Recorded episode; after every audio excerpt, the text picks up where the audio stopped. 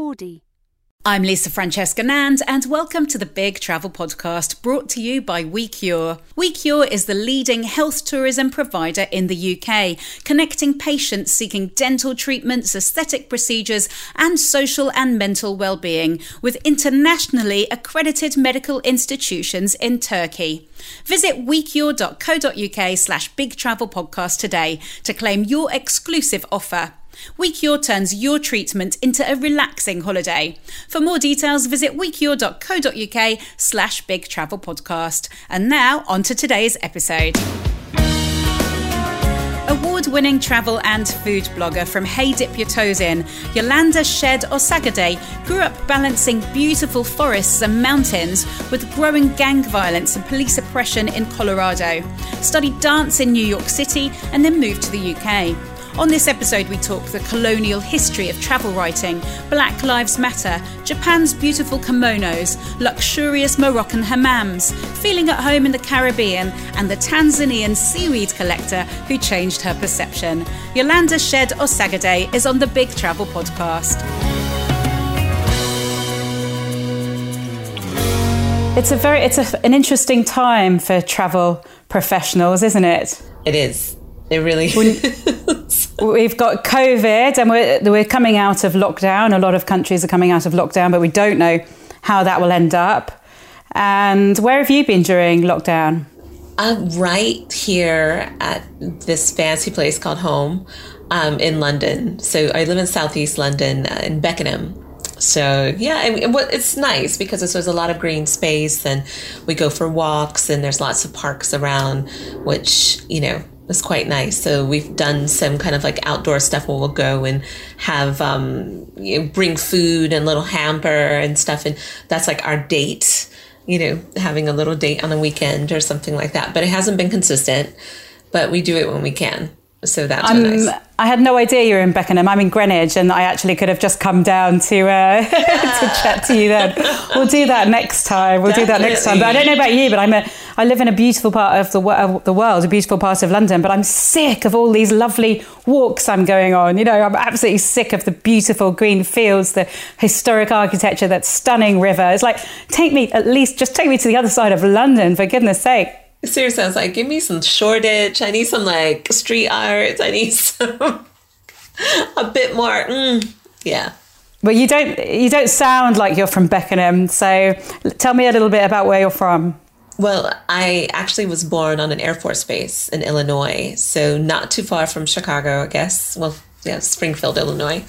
And my family kind of traveled around a little bit, but by that time, my mother was living with her parents. They um, had just retired, so moved to Alabama at that time, uh, where my grandfather, you know, ended up that was his place of retirement. So I spent my early years there, and then my mother married my father, uh, my stepfather, who raised me, and we moved to Colorado. And I spent most of my formative years in Colorado up until I moved to New York to to study dance. So it was just one of those things of I I remember um, having a decision to make. It, was I going to stay in New York or was I going to take advantage of a study abroad opportunity?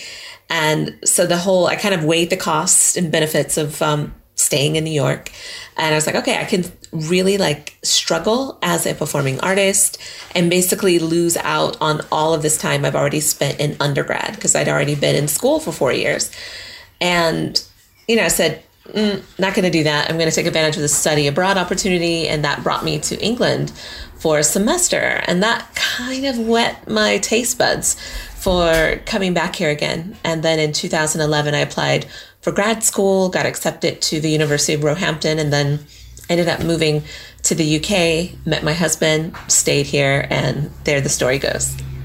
You, you're not a performing artist, you're a travel blogger and travel professional, but actually you do perform, don't you? Because you, you create a lot of videos, you're, you're still using that. Was it accidental how you fell into travel? Oh, I mean, absolutely. I mean, I was, I had been in academia for so long in the dance sphere. So I studied, uh, I got my master's in perform, uh, choreography and dance technology. So I had every intention into going into teaching again because I'd been teaching, you know, pri- previously before that. But you know, I couldn't find work. I couldn't find a university job because what happens is here the market is much smaller than in the US. And then people end up staying until they die in these university lecturer positions. And so I had to do a bit of a pivot and I decided to go back to my skills as a photographer. I did not find that. I didn't find that enjoyable, like working the fashion and uh, wedding circuit. It just, for me, it wasn't it was it wasn't filling all of my needs. So yeah, it was was definitely by accident because I Omo and I had gotten married and we had so many shared commonalities between food culture and travel and we decided to start this kind of like online diary because my father said you guys should write a book. I said no, I'm not ready for that. He said, "Well, you should you know, start a blog. I was like, hmm, good idea. Six months later, we start the blog and it just pretty much dominoed and kind of snowballed from there. And yeah, it's just been an amazing journey. What was it like growing up in Colorado from a travel perspective? Because Colorado, I've been to Colorado. Uh, it's a, it's a place of travel for many of us. What was it like growing up there? That was beautiful. Like going skiing, and we did a lot of stuff in the mountains because I was in Girl Scouts. So, you know, learned how to navigate yourself in like complete black forest at night without any lights and, you know, learning learning survival skills. That was really cool. Um, but also growing up in the 90s and being around gang violence. And, you know, that was also a stark reality as well. So, you know, you had these escapes where you'd go to the, the mountains, but then you were also in communities that were facing a lot of marginalization and you know economic oppression. So there's a lot going on there. So you kind of had this duality of living in two different worlds. So. Well, tell, tell me a little bit about that. I mean you're talking about that happening in the 90s now. We're in the middle are we at the tail end of the whole Black Lives Matter protest? Are we in the middle of them? We don't know at this point. They're still ongoing as we speak. And you talk about the 90s being a significant time for that sort of thing. So, you know, now, unfortunately, that there's not a lot has actually changed. So, what what sort of exposure did you have to that in Colorado in the 90s? Um, goodness. I remember going to festivals, uh, like cultural celebration festivals, and there were shootings all the time. And people, you hear you hear a gunshot, and you fall to the ground. Like you just got used to that. I remember a my parents didn't tell us at the time, but something happened, and all of a sudden, my dad was like, "Why don't you guys all go downstairs?" And he was like, "Nita, take the kids downstairs." And we're like, "Okay." And apparently, two bullets had fall, flown through our window and it was just random shooting. Again, I was 17. I had just um, learned how to drive. I was driving my parents' car. I wasn't supposed to be driving the car because they were on vacation in Jamaica. And I my the back shield the back windshield window of my parents' car was shot out while I had just pulled up to a stoplight. And it my parents had just gotten back in town that evening it took the police officers like 45 minutes to get there. Now, my parents live about 20 minutes away. They got there in about 15 minutes. Yeah.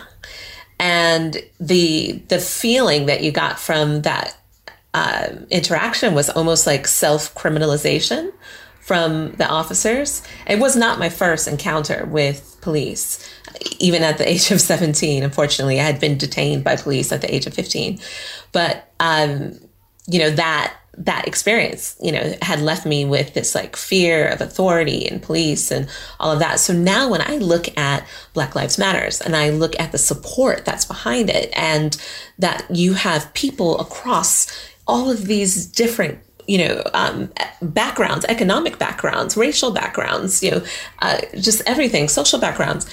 And they're supporting you know the the plight of you know the ampl- amplification of black voices and not just that but like the systemic brutalization of black bodies you know being against that. Like for me it's such a celebration you know and going we went to the protest uh, last weekend and it was an amazing. It was you know it was more like a peace walk than anything. And you say protest, but you know it, it, it's such a change for me from growing up in a sense like you could not raise your fist and say black power you could not um, you, it, even just talking about your blackness was in many ways looked at as you being radical and I love that now that you can not say that you can be unapologetic because in the past I was unapologetic about it regardless, but I feel a lot more empowered.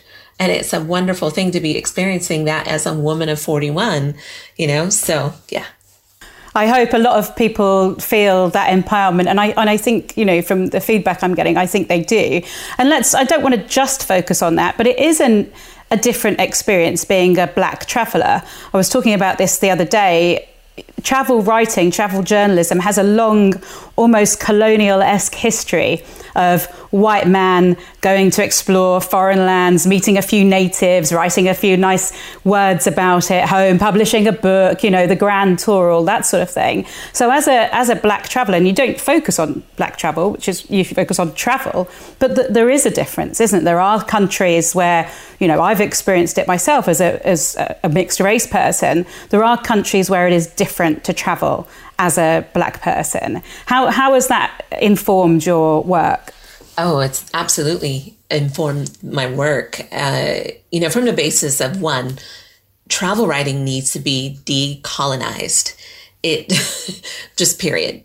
Um, and you see this in the interactions of of people when they interact with black travelers, and this could be anywhere from let's say my home country, the US. I remember an incident of visiting uh, San Diego and running into um, well, not running into, we, we went to a restaurant, sat down at a community table, and there was a gentleman, probably in his late 50s, maybe early 60s, with his partner. And he was some executive for some, you know, Fortune 500 company. Eventually that information came out. But he's, you know, we start up a conversation, everything seems great, just, you know, talking about, oh, where we came from and, you know, what we're going to be doing while we're in the city, so on and so forth. And all of a sudden he says, he says, Wow, you know, he's like, You're so eloquent. and, you know, I, I said, Oh, I was like, and I knew exactly what he was saying, but I wanted him to explain and elaborate. And I was like, Oh, so I'm, I'm sorry, what do you mean by that?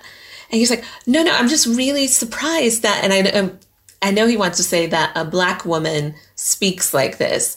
Like, and, and, and that's that form of like tone policing that is so common and and it's uh, for some it's unconscious bias and for others it's very conscious very very conscious and he just kept kind of digging himself you know like in the hole like you know he's like oh well you know it's just it's just very rare that you find um, women like yourself you know that part again i was like tick tick like buddy just stop. Like please stop right now. You it's it's getting worse.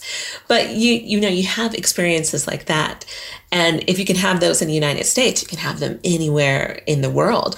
And but i almost feel that there are other places where i feel like it's been more curiosity than it being a kind of be, almost like a demeaning type of conversation.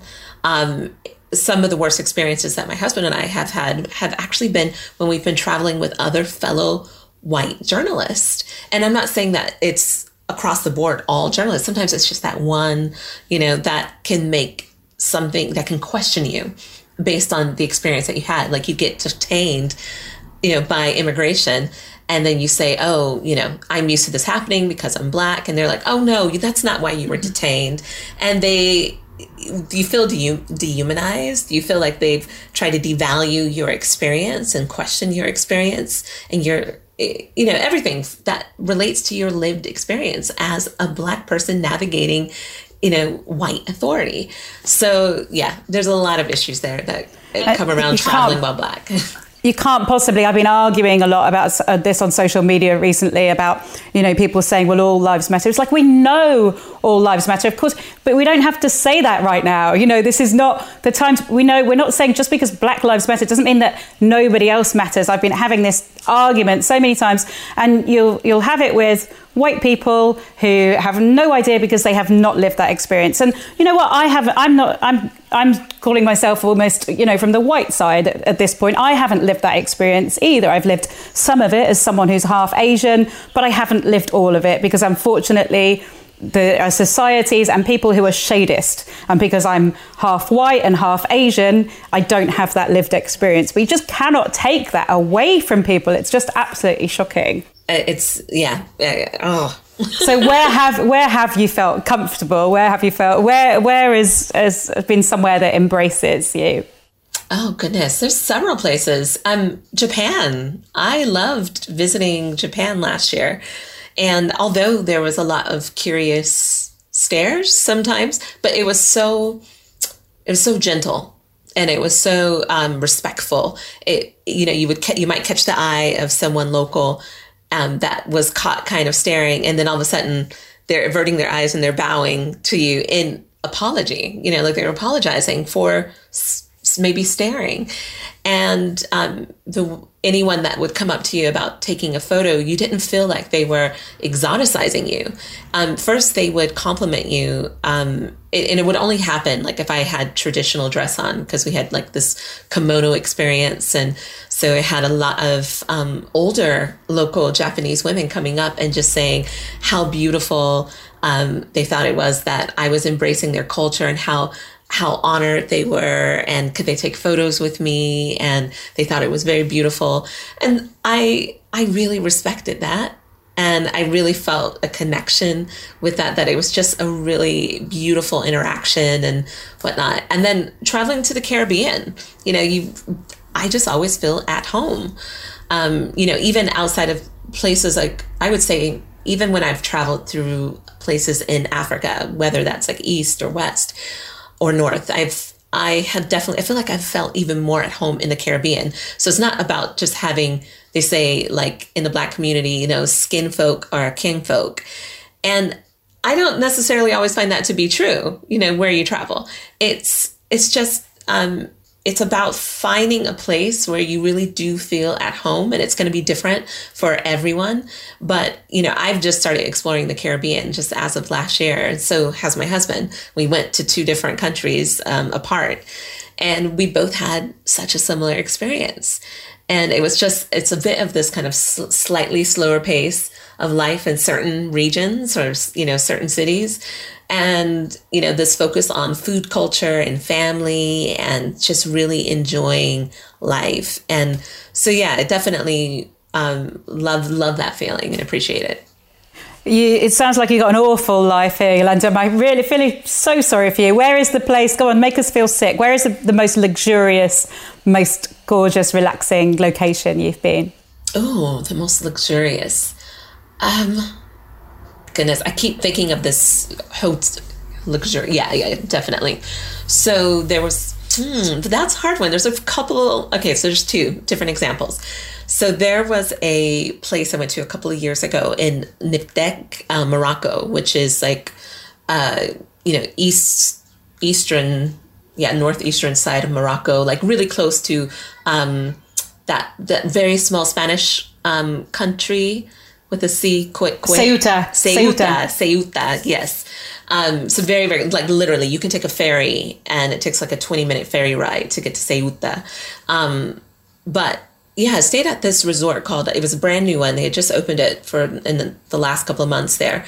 Uh, called it was a banyan tree, part of that ban, banyan tree, um, uh, you know, properties, and I mean, it was just incredible you know the experience and the the eye for detail everything from the the treatments you know in terms of for self-care massages and uh, i mean the, the tub itself was so magnificent because you have these like floor to ceiling tiles and and it's like this beautiful almost like full backsplash with this beautiful kind of um, stone tub that's like this bowl that you just can just soak in. And the place was about three different for each everyone is has a suite. So it's like three different rooms that you move from all separate and there's just massive. And then you have your own dipping pool you know in the back and you're just thinking, is this real life? like, and you know, the food uh, and the the care, like the the chefs always come out, and if you have any food allergies, like myself, they were just they paid extra attention. They wanted to make sure that everything was okay. So my bread was made fresh every day, every morning, and they came out and presented it to me with a special little tray. And then when you go to sleep at night, they had a special tray of gluten free and dairy free sweets with a special tea. And I mean, it, you know, it's just one of those things. You're like, this is a dream. This is utterly a dream. It was incredible. The Moroccans take, but you know, I really respect as a big fan of taking a bath. I probably have an hour long bath every day, um, where I often phone people actually and try and pretend I'm not in the bath, you know, because it gets a bit embarrassing. I really do respect a culture that takes their bath seriously. And the Moroccans, you know, they do that, like you said, with the, the tiles and the tubs and the hammams. And oh, I absolutely love that experience. Oh, it's so good. You're just like, oh, can I have this every day, please? Has there ever been anywhere, as someone who gets uh, goes on a loads of press trips, like you know you do, and I used to go on many, many more than I do now. Um, has there ever been anywhere that you felt you haven't been able to write about? Because I have one resort in the Maldives that I never. It was just too infested with mosquitoes and just the whole. I couldn't lie basically, so I chose to just pretend I never went there. Have you got somewhere that you've had you like that? Yeah, and so we go to Portugal all the time. I mean, of course, not right now because everything going on, but we uh, went to another kind of island um, nearby Madeira. So we've gone to Madeira, I think, twice now.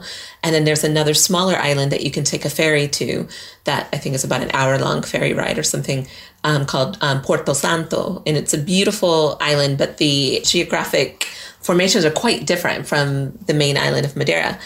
But um, we had had this arrangement set up with a PR to review this particular hotel, and the pictures that we were sent looked it looked fine. Um, and so we went, and it was Lisa. It was so bad. Like I was like, I said, "There's no way." I said, "There's no way we're even staying a night here. Like we cannot."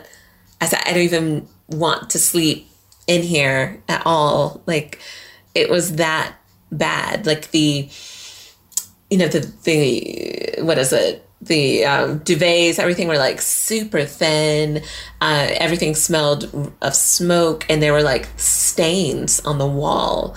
And I, yeah, it was just like, there's just no way. Like this is supposed to go in a luxury travel magazine. like what were they thinking when, I don't know, approving, you know, saying that yeah, this is this will this will be a great fit for the magazine, but so yeah, we went, we found a different place and, you know, paid for our own lodging. Uh, cause you know, it was just too late to try to arrange something then, but we were just so glad that we hightailed it out of there. And yeah, we never wrote about it, even though they wanted us still to like mention it. And I was like, I said, there's no way. I sent them pictures and they said, oh, okay, you know, and yeah, it was, it was awful, awful. I always say that travel writing is very partial because we can be easily bought. You know, let's let's be honest. If someone offers you a free trip somewhere, you know, you, you, you can be easily bought. But I do like to think that we have some integrity, is that we only write about the places that we like. And let's face it, most of them are pretty good. You know, it's actually quite a good gig.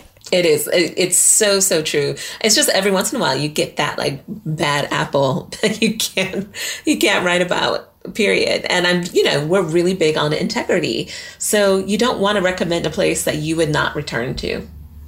You, you and Omo, you are really big on integrity, and I really love that about your, your, blog. And you've been doing it a long time, and you know you have got this reputation, and deservedly so, good reputation, and deservedly so. Do you feel that people? I think this is this goes without saying these days, but back when blogs started, they weren't taken very seriously, and now they seem to be taken very, very seriously, as Instagrammers are taken very seriously as well. Have, have you felt that sea change? Oh, there's definitely been a change. I think even in the language, it used to be that you say, "Oh, I'm a blogger," and it was like, hmm, you know. I mean, even still, I mean, I went to an event last year. Um, I was asked to speak on a panel about influencers versus bloggers, and because, sorry, not influencers, um, influencers versus journalists and it was this kind of like oh how can we work together but then what are what's the difference you know what makes it different. So they had like editors of a few different big publications in the UK, and then I think they have one other journalist, and then me who does both. So um, and then it was the commentator, you know, the, the, the the person who moderated the panel. So he comes from the old guard. You know, he's an older white British gentleman, and he immediately did not see the value in what I did, and he decided he had asked me before we were starting the conversation.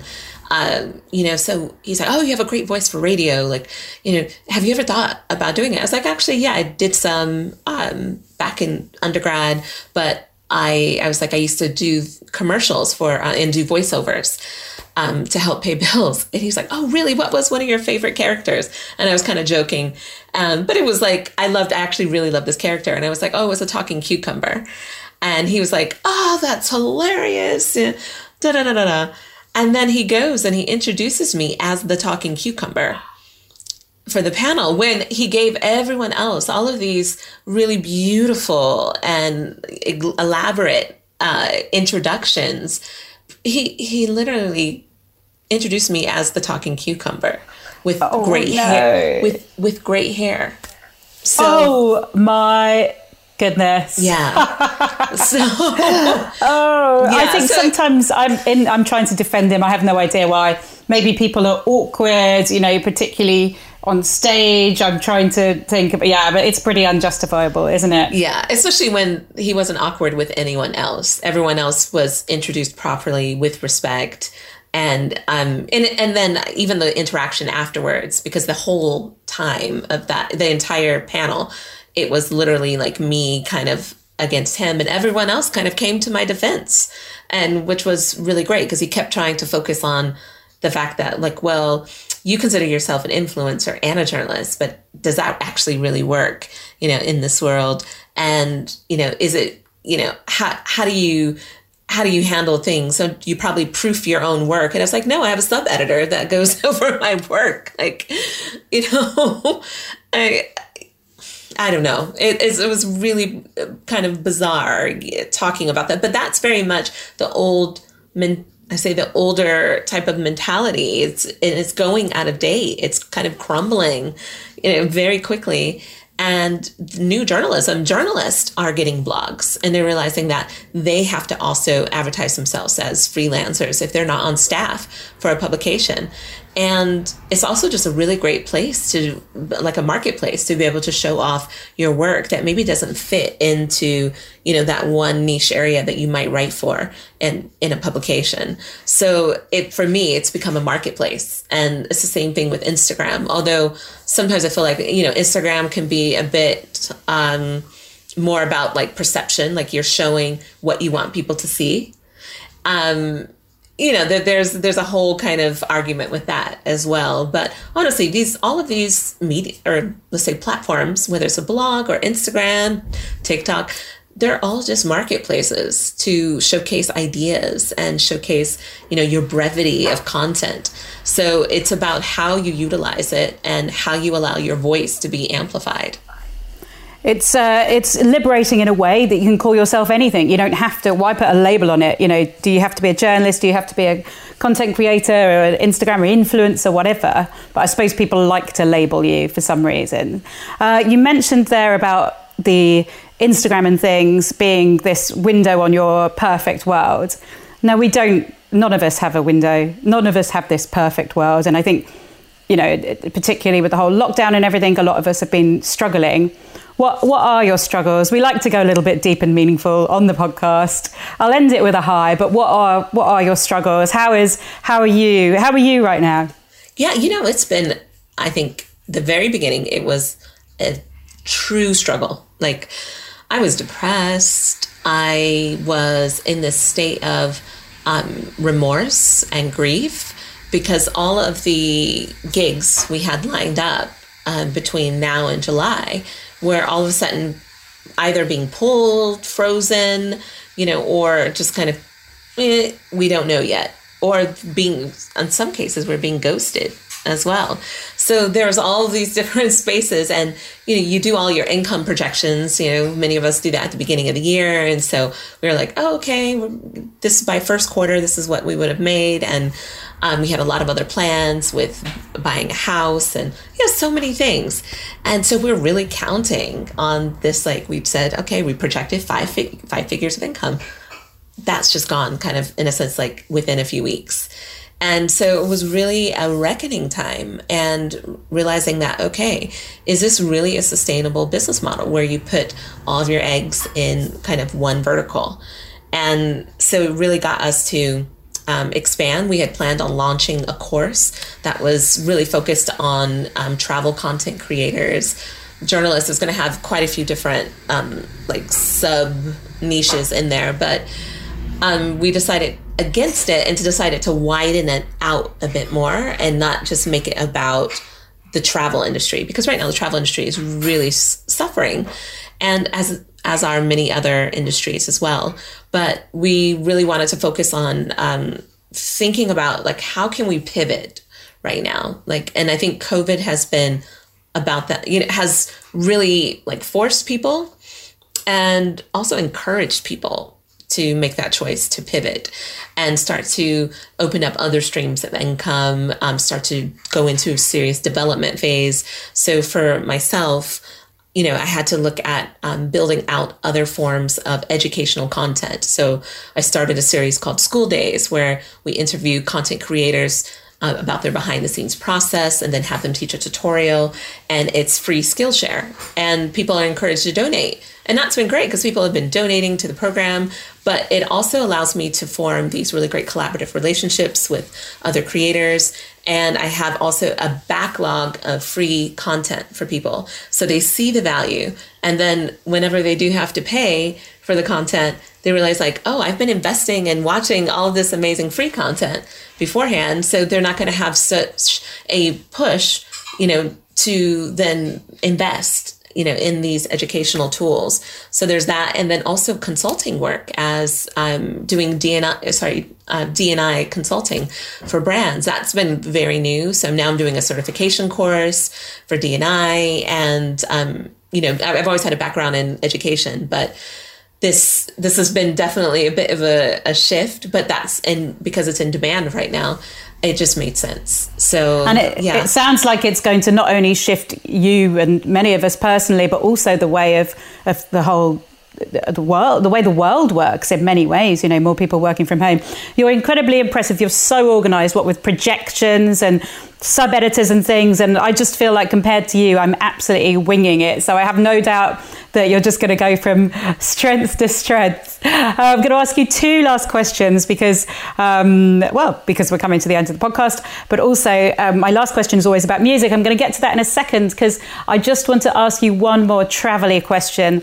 What travelly thing have I missed? What's your most standout travelly story? Travelly is a very professional word. I'm going to use it a lot more than that.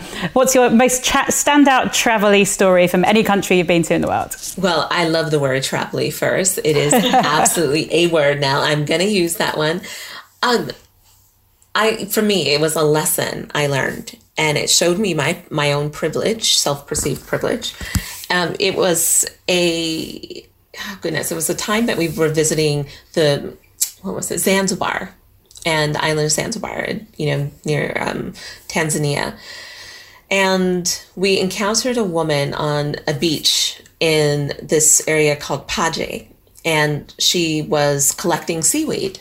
So it's and you know it's very well known there that at a certain time in in the morning the sea really recedes and then for almost a few miles like you can go out and there's seaweed and everything but the women who do it really early on in the beach um, they'll do it like right before the rising of the sun so what happened was i was I had I had like a film camera, I had my digital camera, and I'm just like shooting pictures of her kind of far away because the light was amazing. She looked amazing. As we got closer to her, I was really captured by um, the way the sand was going across her face and um, the color of her skin and this you know just just this texture and light and um, this other story as well that you could tell there was hardship there and I then proceeded to, you know, I wanted to take a photo of her, like a few photos of her.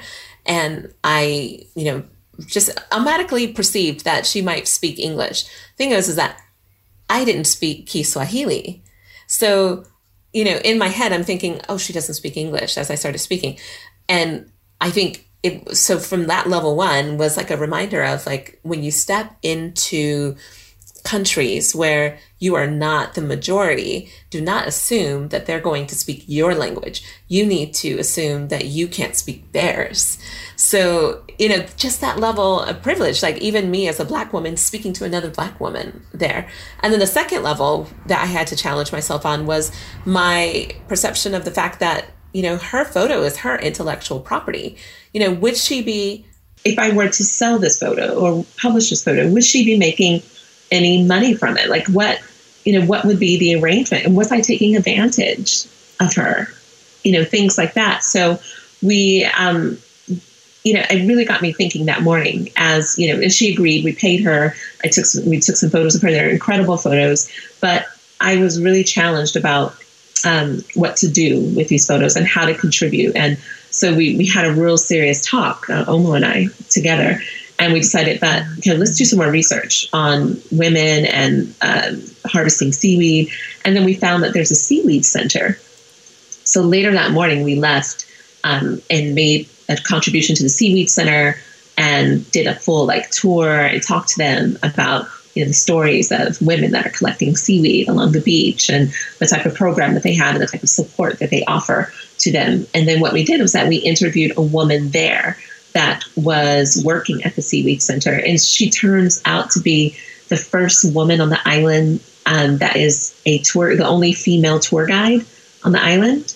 Um, she's Muslim. She had divorced her husband um, because of like physical abuse, and she was ostracized.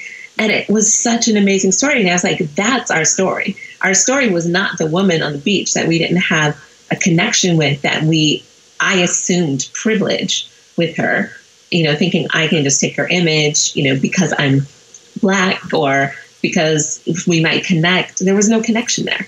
But this story, we were able to, this is the story we published, was a story with this woman named Aisha. And we've still, we still continue to help support her and our family and um, send people her way and, you know, support her financially when we can.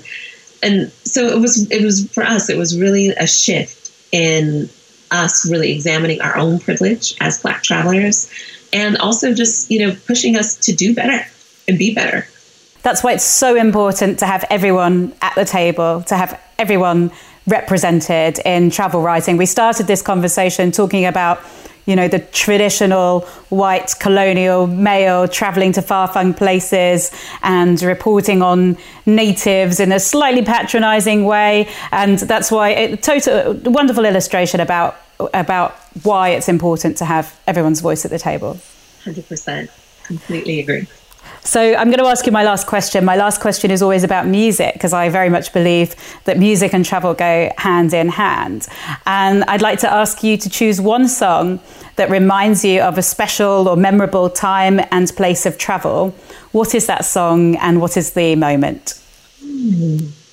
Oh, wow. Music is so um, non linear for me. It's such a that one is such a hard one. Doesn't even have to be a good song, actually. I've had people listening to Britney Spears at the top of Mount Everest. There's a group called Les Nubians that I always listen to when traveling. And I think because um, they, for me, like in my early 20s, when I had moved to New York and was, you know, like basically discovering who I would become um, they were so instrumental in that. And I remember seeing them like live uh, in Central Park when they would have these free concerts there in New York. And yeah, you know, it, it's not even necessary. There's a lot of um, songs that could be like, oh, this one, this one, this one. But them as an entity was like their, you know, one of, I think their very first album that they produced together. It's just something that's so special to me. Like I can still like in my broken French you know, say all the lyrics to those songs because they really do just like um, connect with me. Like one called La Guerre, And, you know, it's just, there's, I mean, they talk about social justice and they talk about family and connection. And yeah, they, they are ones that, like, when I travel, it's, I tend to always have it on a playlist that I end up listening to because it's just, it's a vibe it's wonderful. Thank you so much, Eulanda, for that really, really enjoyable conversation. And thank you for listening to the Big Travel Podcast. We have some great guests lined up for you, including an author who sold millions of books worldwide, David Bowie's bass player, yes, really, and next for our 100th episode, a doctor who's had a huge and emotional impact on a lot of lives, including mine. And believe me, he has the most jaw dropping travel story.